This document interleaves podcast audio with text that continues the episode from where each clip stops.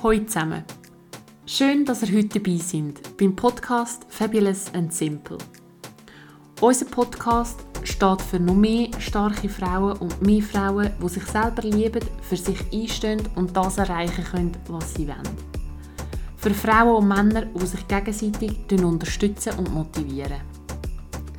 Wir möchten eine Plattform bieten, dass man die Erfahrungen kann miteinander teilen und sich gemeinsam weiterentwickeln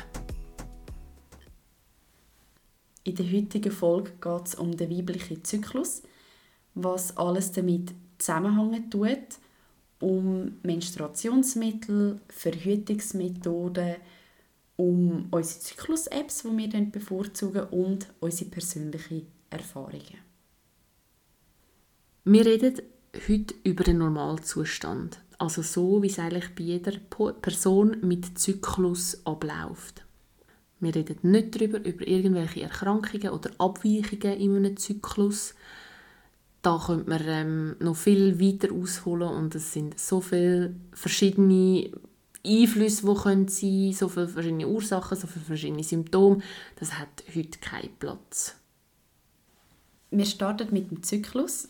Simona, möchtest du uns, du hast das so wunderbar herausgeschrieben und zusammengefasst, möchtest du uns erklären, wie der Zyklus abläuft, also wie lange das ein Zyklus normalerweise dauert und es gibt ja dann die bestimmten Zyklusphasen. Ja, das ich sehr gerne erklären. Ein Zyklus dauert normalerweise 26 bis 33 Tage man sagt so, der Durchschnitt ist 28, muss aber halt nicht, nicht unbedingt sein. Also es ist wirklich bei jeder Frau eigentlich wieder individuell. Alles, was eben 26 bis 33 Tage ist, ist eigentlich so ein bisschen im Normalbereich. Dann haben wir eben vier verschiedene Phasen, wo man kann unterteilen kann. Es fängt immer mit der Menstruation an. Also ab dann, wenn man Blutung hat, das ist der Tag 1. So tut man dann auch zählen. Was auch noch wichtig ist, meistens ist die erste Hälfte variabel, also es kann auch länger gehen, bis man den Eisprung hat. Und die zweite Hälfte, wenn man den Eisprung hat, bis man dann seine Tage hat, ist normalerweise um die 14 Tage. Also fangen wir gerade mal an mit der Menstruationsphase. Der kann man auch so ein bisschen Winterphase sagen. Das ist Tag 1 bis fünf, sechs, je nachdem halt, wie lange man seine Tage hat und wirklich blühtet. In dieser Phase tut sich ja dann eben auch die Gebärmutterschleimhaut lösen und man fühlt sich vielleicht eben auch so ein bisschen zurückgekehrt, in sich gekehrt, braucht viel Ruhe und hat vielleicht auch nicht so viel Energie für den Alltag oder für irgendetwas zu machen.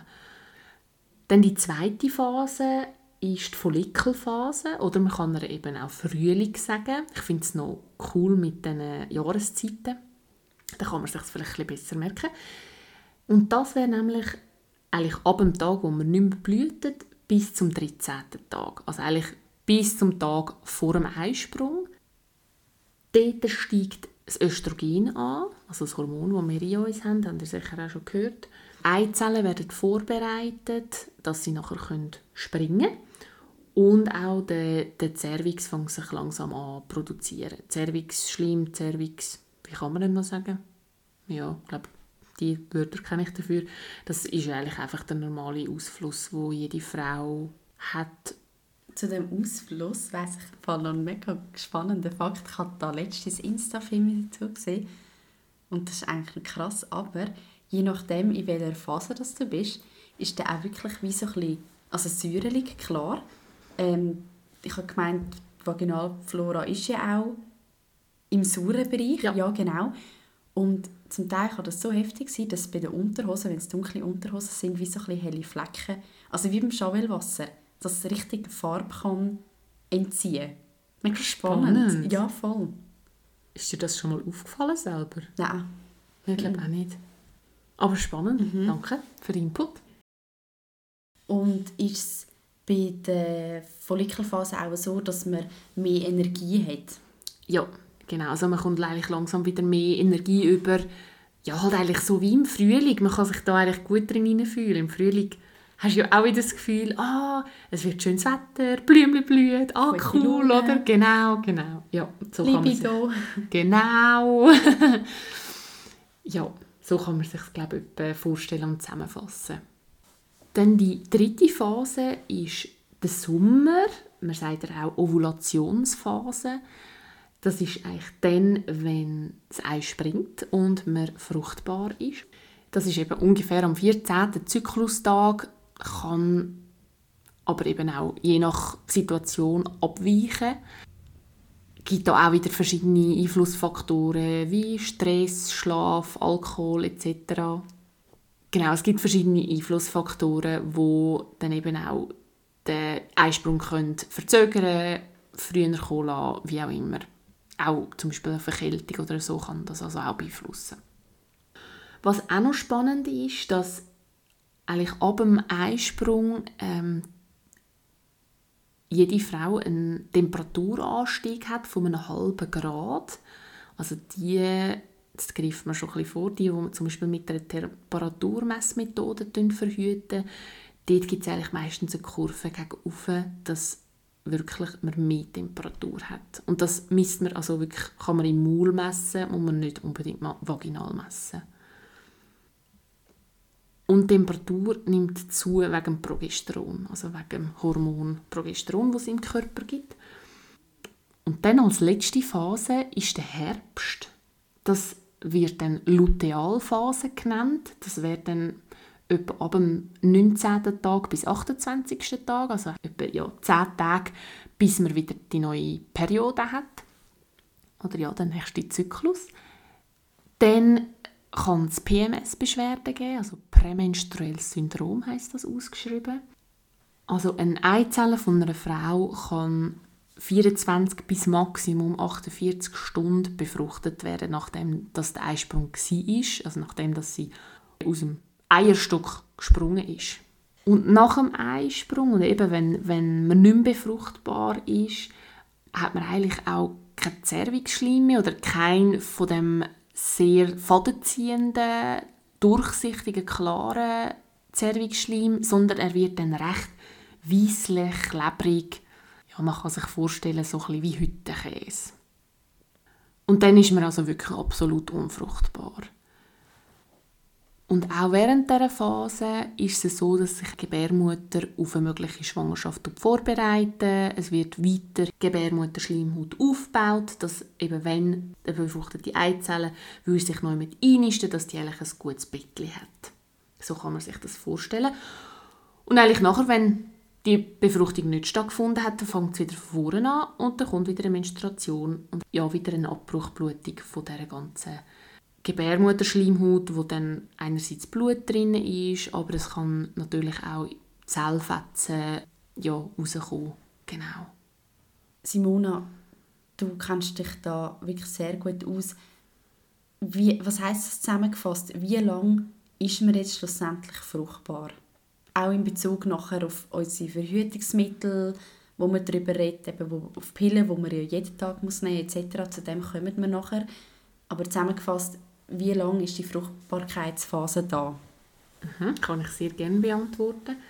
Ein Spermium oder Spermien überleben in der Vaginalschleimhaut drei bis maximum fünf Tage. Also wenn es gerade noch der passende Zervixschleim dazu hat, plus auch noch der Gebärmutterhals offen ist, also all diese Faktoren zutreffen, dann kann ein Spermium oder mehrere Spermien drei bis fünf Tage überleben.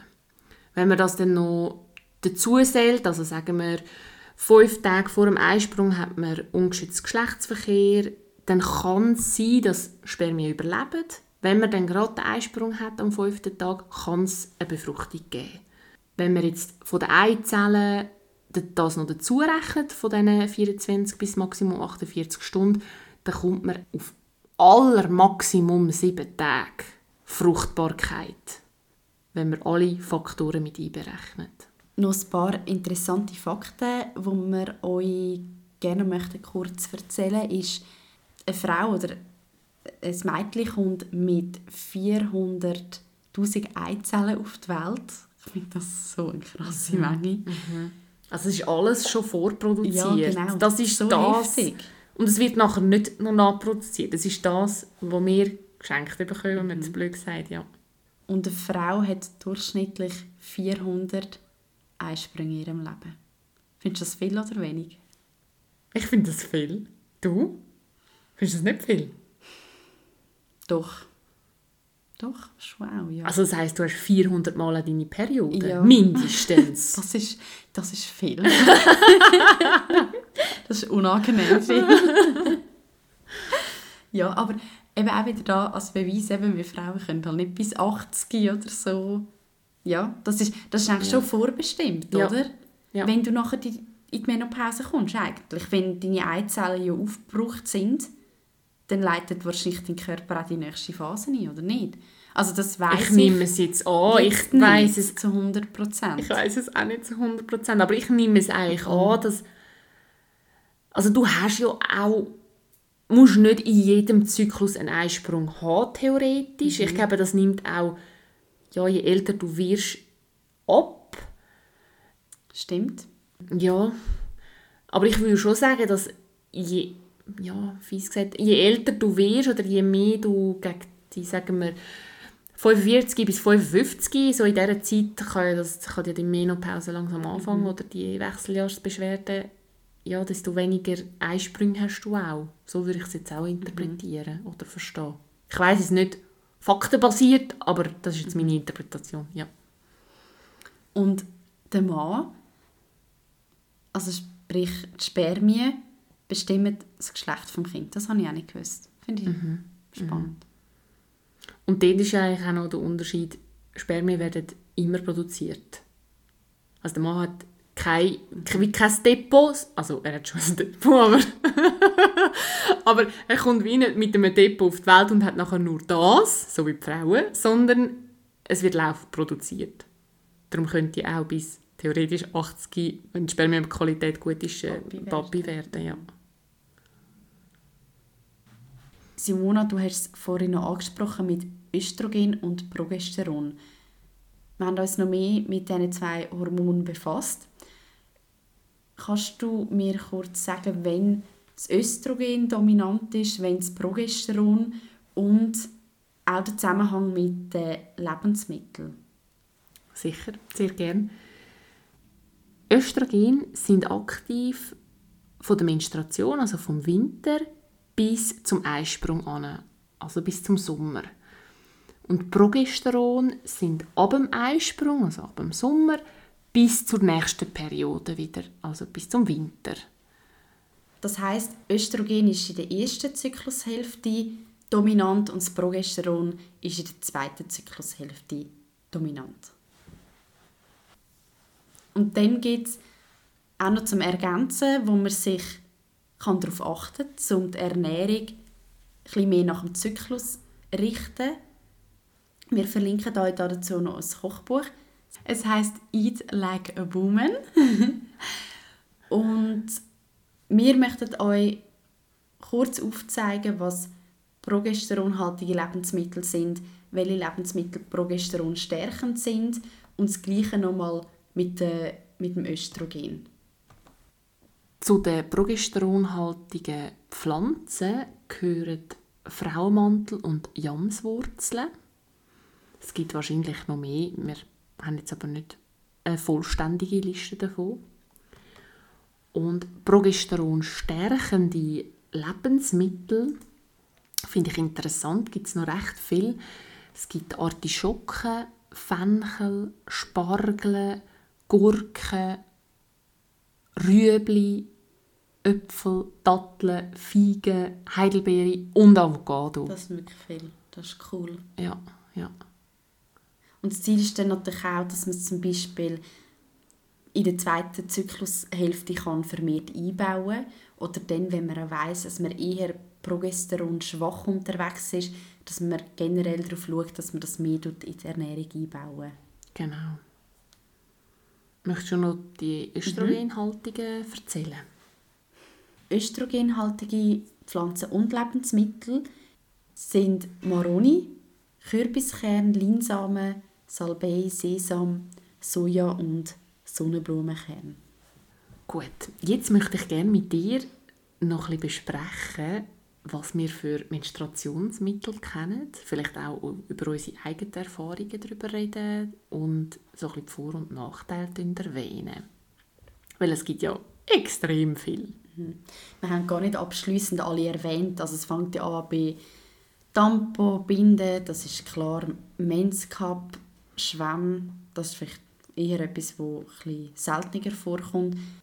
Und Periodenunterwäsche, die sind momentan recht im Trend, also sprich werden sehr stark beworben. Ich möchte jetzt gerne auf die einzelnen Produkte noch ein paar Infos mitgeben und unsere Erfahrungen mit euch teilen. Fangen wir doch gerade an mit dem Tampon. also, ich weiß gar nicht, wenn ich Tampon benutzt habe. Also Fazit, ich benutze es jetzt nicht mehr.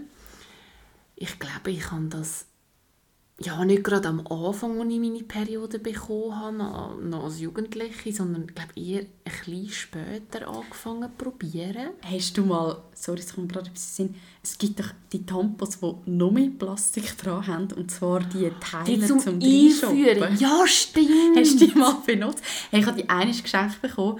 Ich habe das, glaube nachher sogar auseinandergeschnitten oder auseinandergerissen, weil ich das so dämlich gefunden habe. Aber das hat mir überhaupt nicht geholfen. Ich habe es so störend gefunden. Es, es gibt Frauen, die das so machen, aber ich habe das nie so gemacht. Also ich habe einfach so halt oben mhm. keine Werbung haben, aber halt die Tampon. Ich die günstigere. ah, okay. Und jetzt wird es gleich recht persönlich. Ja, genau.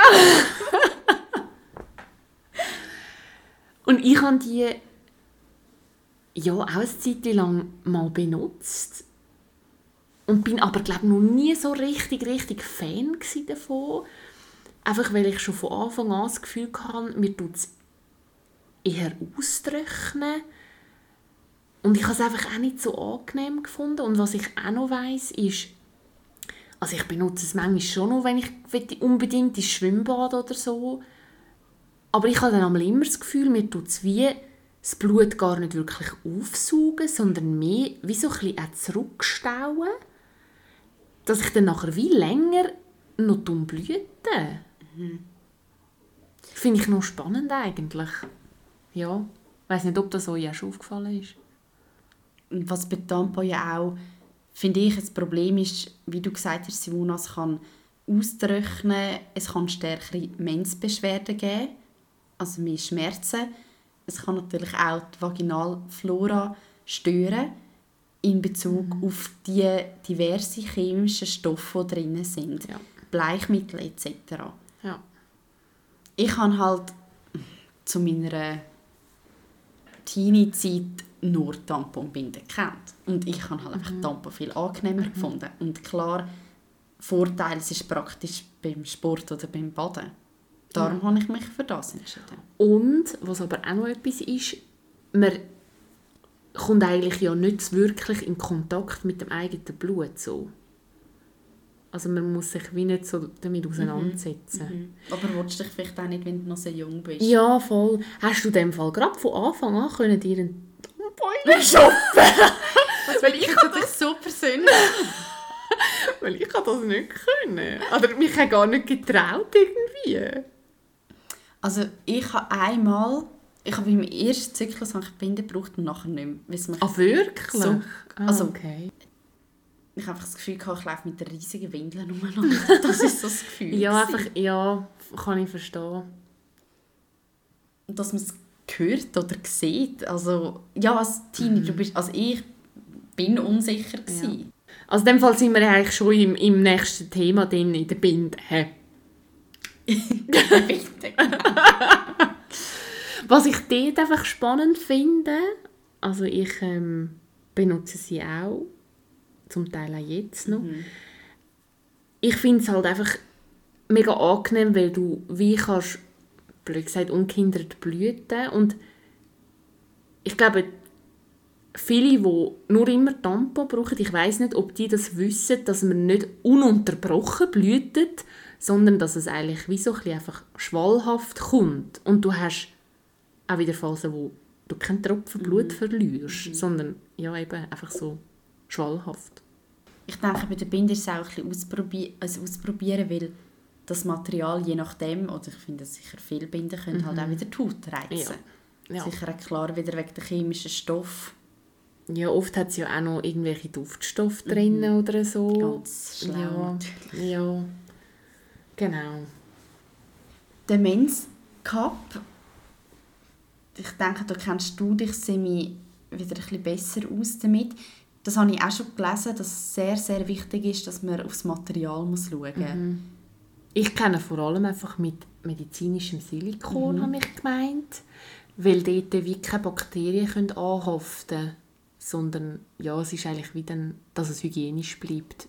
Und ich habe auch gemeint, je nach Material kann es dann auch sein, dass wieder schädliche Sachen drin vorkommen, wie halt also ich weiß es nicht, ob sich das wirklich ablösen kann, aber natürlich klar, es ist ein ständiger Kontakt mit der Schleimhaut, was nicht gut kann sein. Ja, und Schleimhaut ist ja so aufnahmefähig. Ja. Also, wenn du auch denkst, wie viel Medikamente einerseits über die Vaginalschleimhaut, aber auch über die Mundschleimhaut aufgenommen werden. Also was du dir da, ja... Das Was? ist ein geiles Ich habe das eines gelesen vor x Jahren. Ich weiß nicht, ob das willst reinnehmen dass sich junge Frauen damit schneller besoffen werden in Ah, ja. Alkoholgetränke, Ja. Tampons Ja, habe ich auch drin gehört. shoppen und dann ist es mega das Problem, wenn die dann wirklich viel zu viel also Alkohol auf diese Art und Weise aufgenommen haben, in dem Sinne kannst du nicht mal mit dem Magen auspumpen. Ja. Und das ist anscheinend... Ja, mega gefährlich. ja. Ja, habe ich auch schon gehört. Was beim Men's Cup natürlich der Vorteil ist, es ist sehr nachhaltig. Da bin ich persönlich ein mega Fan davon. Es trocknet nicht aus. Gar nicht. Ich finde, ich, also ich merke mal gar nicht. Ja. Und es kann natürlich auch mehrere Stunden getragen werden. Und, oder auch natürlich den ganzen Tag. Und das Lässige ist, was ich auch das Coole finde, eben das Blut wird aufgefangen und man sieht halt auch mal, wie viel oder eben wie wenig dass man blutet. Es ist nicht... Genau. Es sind während der Periode sind es total etwa 60 Milliliter Blut. Sie haben da noch geschrieben, wie man das kann vergleichen kann. Es sind etwa eineinhalb Schnapsgläser. also es ist wirklich, wenn das dann eben in so einem Men's Cup tust auffangen also ich bin am Anfang mega ersta eigentlich erstaunt gewesen, dass es gar nicht so viel ist. Ja. Ja. Also eine gesunde Menzblutung, wichtig zu betonen, ist die Menge. Ja, ja, genau. Ich finde es am Anfang noch schwierig, um den Men's Cup richtig zu platzieren, weil er geht nicht so tief rein wie ein Tampon. Du tust es eigentlich wirklich gerade nur so weit rein, bis du es nicht mehr siehst. Und es gibt ja auch verschiedene Grössen, eben je nach Blutungsstärke und ob man auch schon geboren hat oder nicht. Das spielt natürlich auch noch drin. Während der Periode kann man den Cup einfach ausleeren im WC. Man kann ihn auch noch schnell ausspülen mit Wasser, wenn man das möchte. Man kann ihn aber auch gerade direkt wieder einführen. Und nach dem Mins kann man den Cup auskochen. Dann gibt es ja noch den Schwamm. Wir ergänzen da uns gut, haben wir gemerkt, weil Simona kommt dann nachher zu der Periodenunterwäsche und ich erzähle euch jetzt die, Schwammgesch also die Schwammgeschichte. Ich habe das ausprobiert mit den Schwämmen und natürlich auch da wieder geschaut auf die Qualität etc. Das finde ich wirklich immer sehr wichtig. Und ich, ich habe keinen anderen Erfahrungsbericht oder Vergleich. Bei mir sind es wirklich löcherig geworden. Also ich habe sie während drei bis sechs Monaten können brauchen und nachher nicht mehr, wie die Schwämme wirklich Löcher bekommen haben. Und dann sind sie natürlich auch nicht mehr so dicht gewesen. Ich weiß nicht, ob es am Essig gelegen ist, weil ich habe es natürlich nachher auch in Essig eingelegt, in heißem Wasser, ausgespült, gut gereinigt. Ja, und dann können sie nicht mehr so viel Flüssigkeit aufnehmen, dann verhebt es auch weniger. Ich brauche es jetzt, ich habe es einmal ausprobiert und ich brauche es nicht mehr. Hast du es aber am Anfang angenehm gefunden oder vergleichbar wie Ja, ein Men's Cup? Ich habe es sogar noch angenehmer gefunden, halt auch vom Einführen her. und es ist wie nochmal weicher natürlich.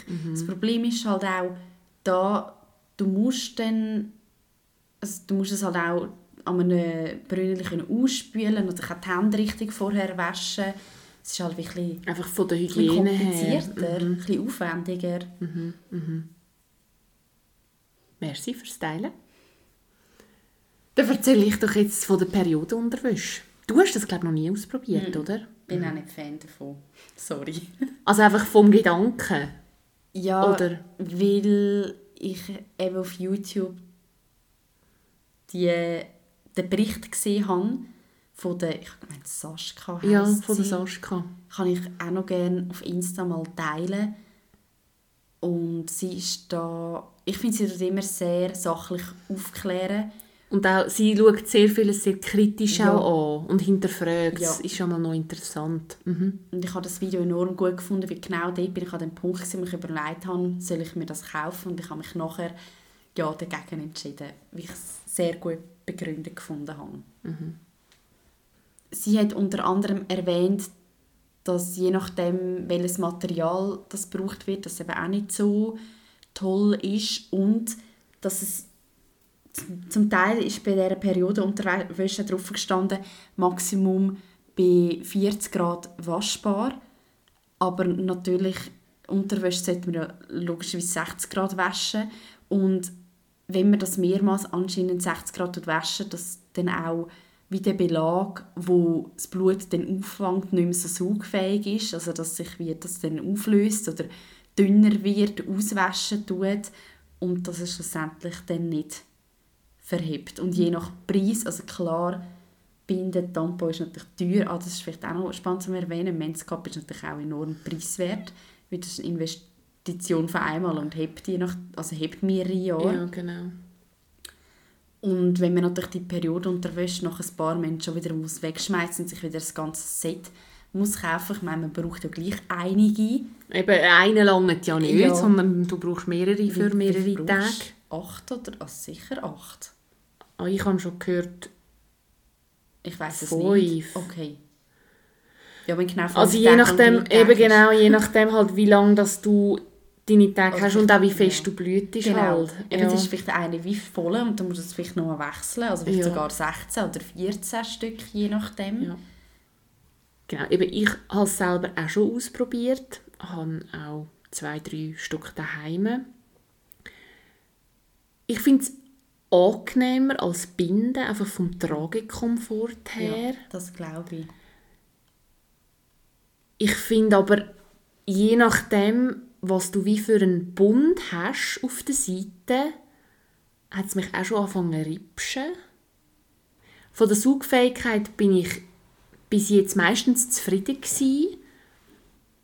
Was aber noch ein Nachteil ist, wenn du noch mit nicht daheim bist, was machst du denn, wenn deine Unterhose voll ist? Genau. Du musst sie auswaschen, mit kaltem Wasser ist empfohlen. Wo, wo tust du denn die Unterhosen an? Tust du dann immer ein Säckchen mitnehmen? Tust du, weil du kannst sie, also ja, wo willst du sie an tun? Guter Punkt. Sehr guter Punkt.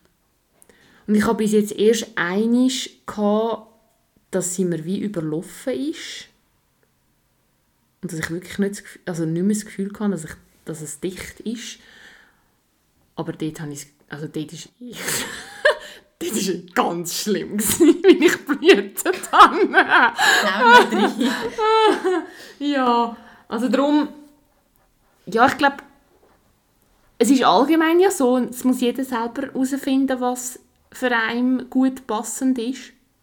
Das sind ja jetzt auch einfach nur unsere, unsere persönlichen Erfahrungen, die wir mit euch teilen. Und ich glaube, es gibt bei allem dafür und dawider. Was ich aber noch cool finde, das möchte ich mir schnell empfehlen. Für mein Sauberkeitsgefühl tue ich eine Vaginaldusche anwenden, während ich meine Tage habe. Alles in allem, ich finde es einfach praktisch und es unterstützt das Sauberkeitsgefühl, weil ich es wie halt kann ausspülen kann. Danke vielmals fürs Zuhören. Ich finde, wir haben heute sehr viele interessante Themen anschauen können. Wie immer nimmt es uns natürlich sehr Wunder, was du zu dem Thema meinst, was deine Fragen sind. Wir sind sehr gespannt auf deine Rückmeldung und auf deine Erfahrungen. Schreib uns sehr gerne für den Austausch und melde dich unbedingt bei uns, wenn du ein eigenes Thema hast und als Interviewpartner oder Partnerin möchtest bei uns dabei sein. Wir freuen uns sehr, von dir zu hören. Bis bald, eure Fabienne und Simona. Fabulous and Simple. Tschüss.